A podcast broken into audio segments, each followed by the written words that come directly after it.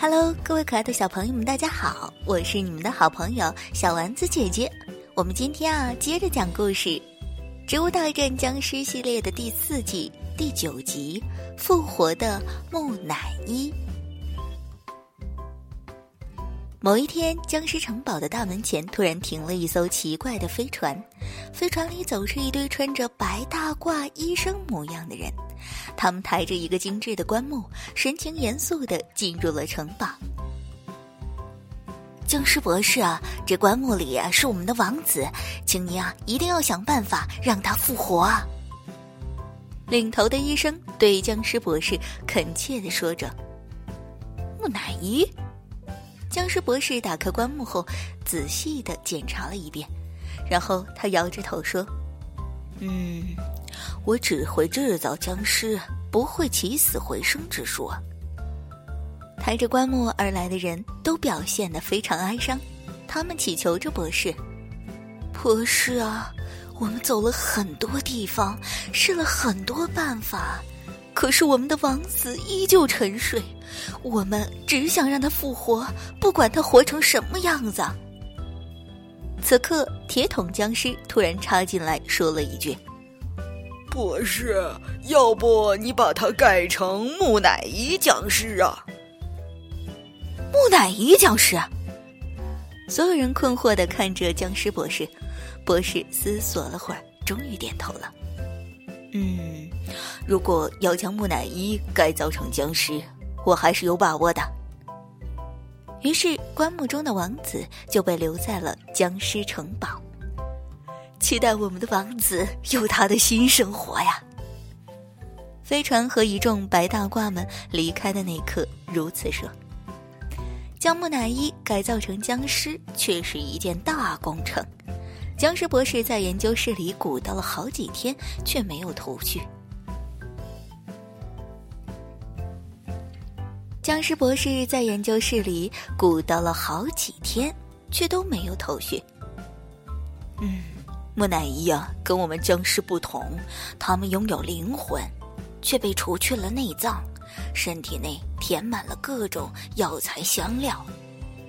博士跟探头探脑的小鬼僵尸和路障僵尸说：“越是身份尊贵的木乃伊，拥有越强大的力量。那这人是王子，也就是说，如果复活成功，他会变得很厉害吗？”路障僵尸一脸羡慕的看着木乃伊，可是他的灵魂不肯复活呀。博士有点无奈的说道：“嘿，博士，你说他不愿意复活，是不是因为没有同伴呀？一个人，呃，不不，一个木乃伊太孤单。”小鬼僵尸臆测着，这种不靠谱的说法却给了博士灵感。他突然召集了僵尸城堡里的各类僵尸，认真的问：“你们谁愿意试验升级为木乃伊僵尸？”见大家迟疑，博士继续说：“木乃伊僵尸将拥有古埃及神秘的力量，比普通僵尸有更强大的战斗力。”话音刚落，太阳神僵尸、死神僵尸、巨人僵尸等纷纷举手踊跃报名。没多久，僵尸城堡里多了一大批木乃伊属性的僵尸。这些僵尸身上缠绕着一圈圈的白布。他们仿佛刚刚从法老的墓地里爬出来一般，集结后拥有了其他普通僵尸没有的神秘力量。王子，你已经沉睡太久了，请赶快醒过来。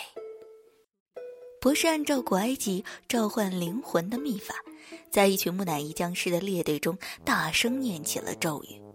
随着咒语的响起，棺木开始乒乒乓乓的震动起来，一个千年的灵魂正在躁动，其他僵尸都屏气凝神注视着棺木。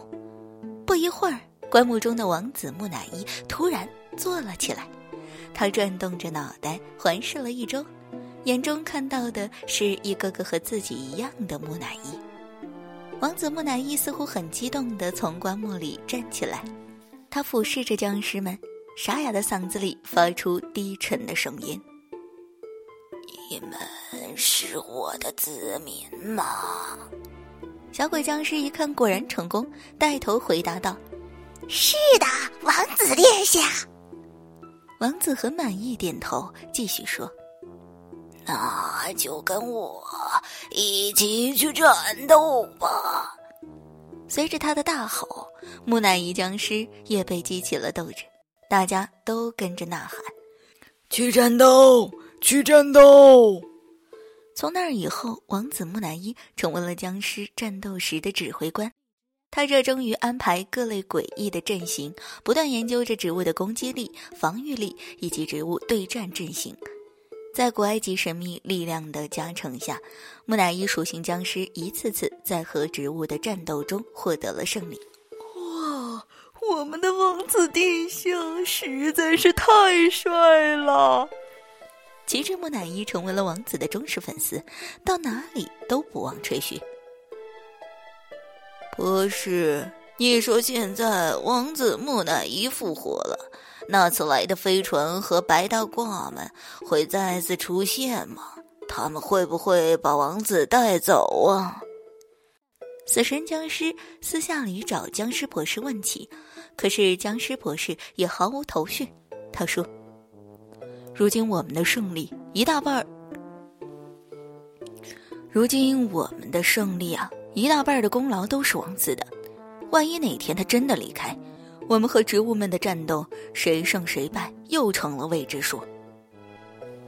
日子就这么一天天过去了，僵尸们担心的事情真的发生了。当飞船又一次停靠在僵尸城堡大门口时，所有人都知道，他们战无不胜的王子要离开大家了。王子啊，我们的常胜将军呢？我舍不得你。旗帜僵尸抱着王子木乃伊大哭起来，其他僵尸也偷偷的掉眼泪。可是王子有他的国家和子民在等待他，僵尸和植物只是他复活后的一个插曲。亲爱的僵尸战友们。我会回来看你们的。王子许下了承诺，就这样，他登上了飞船，离开了僵尸城堡。王子木乃伊也成了所有僵尸心目中永远的战神。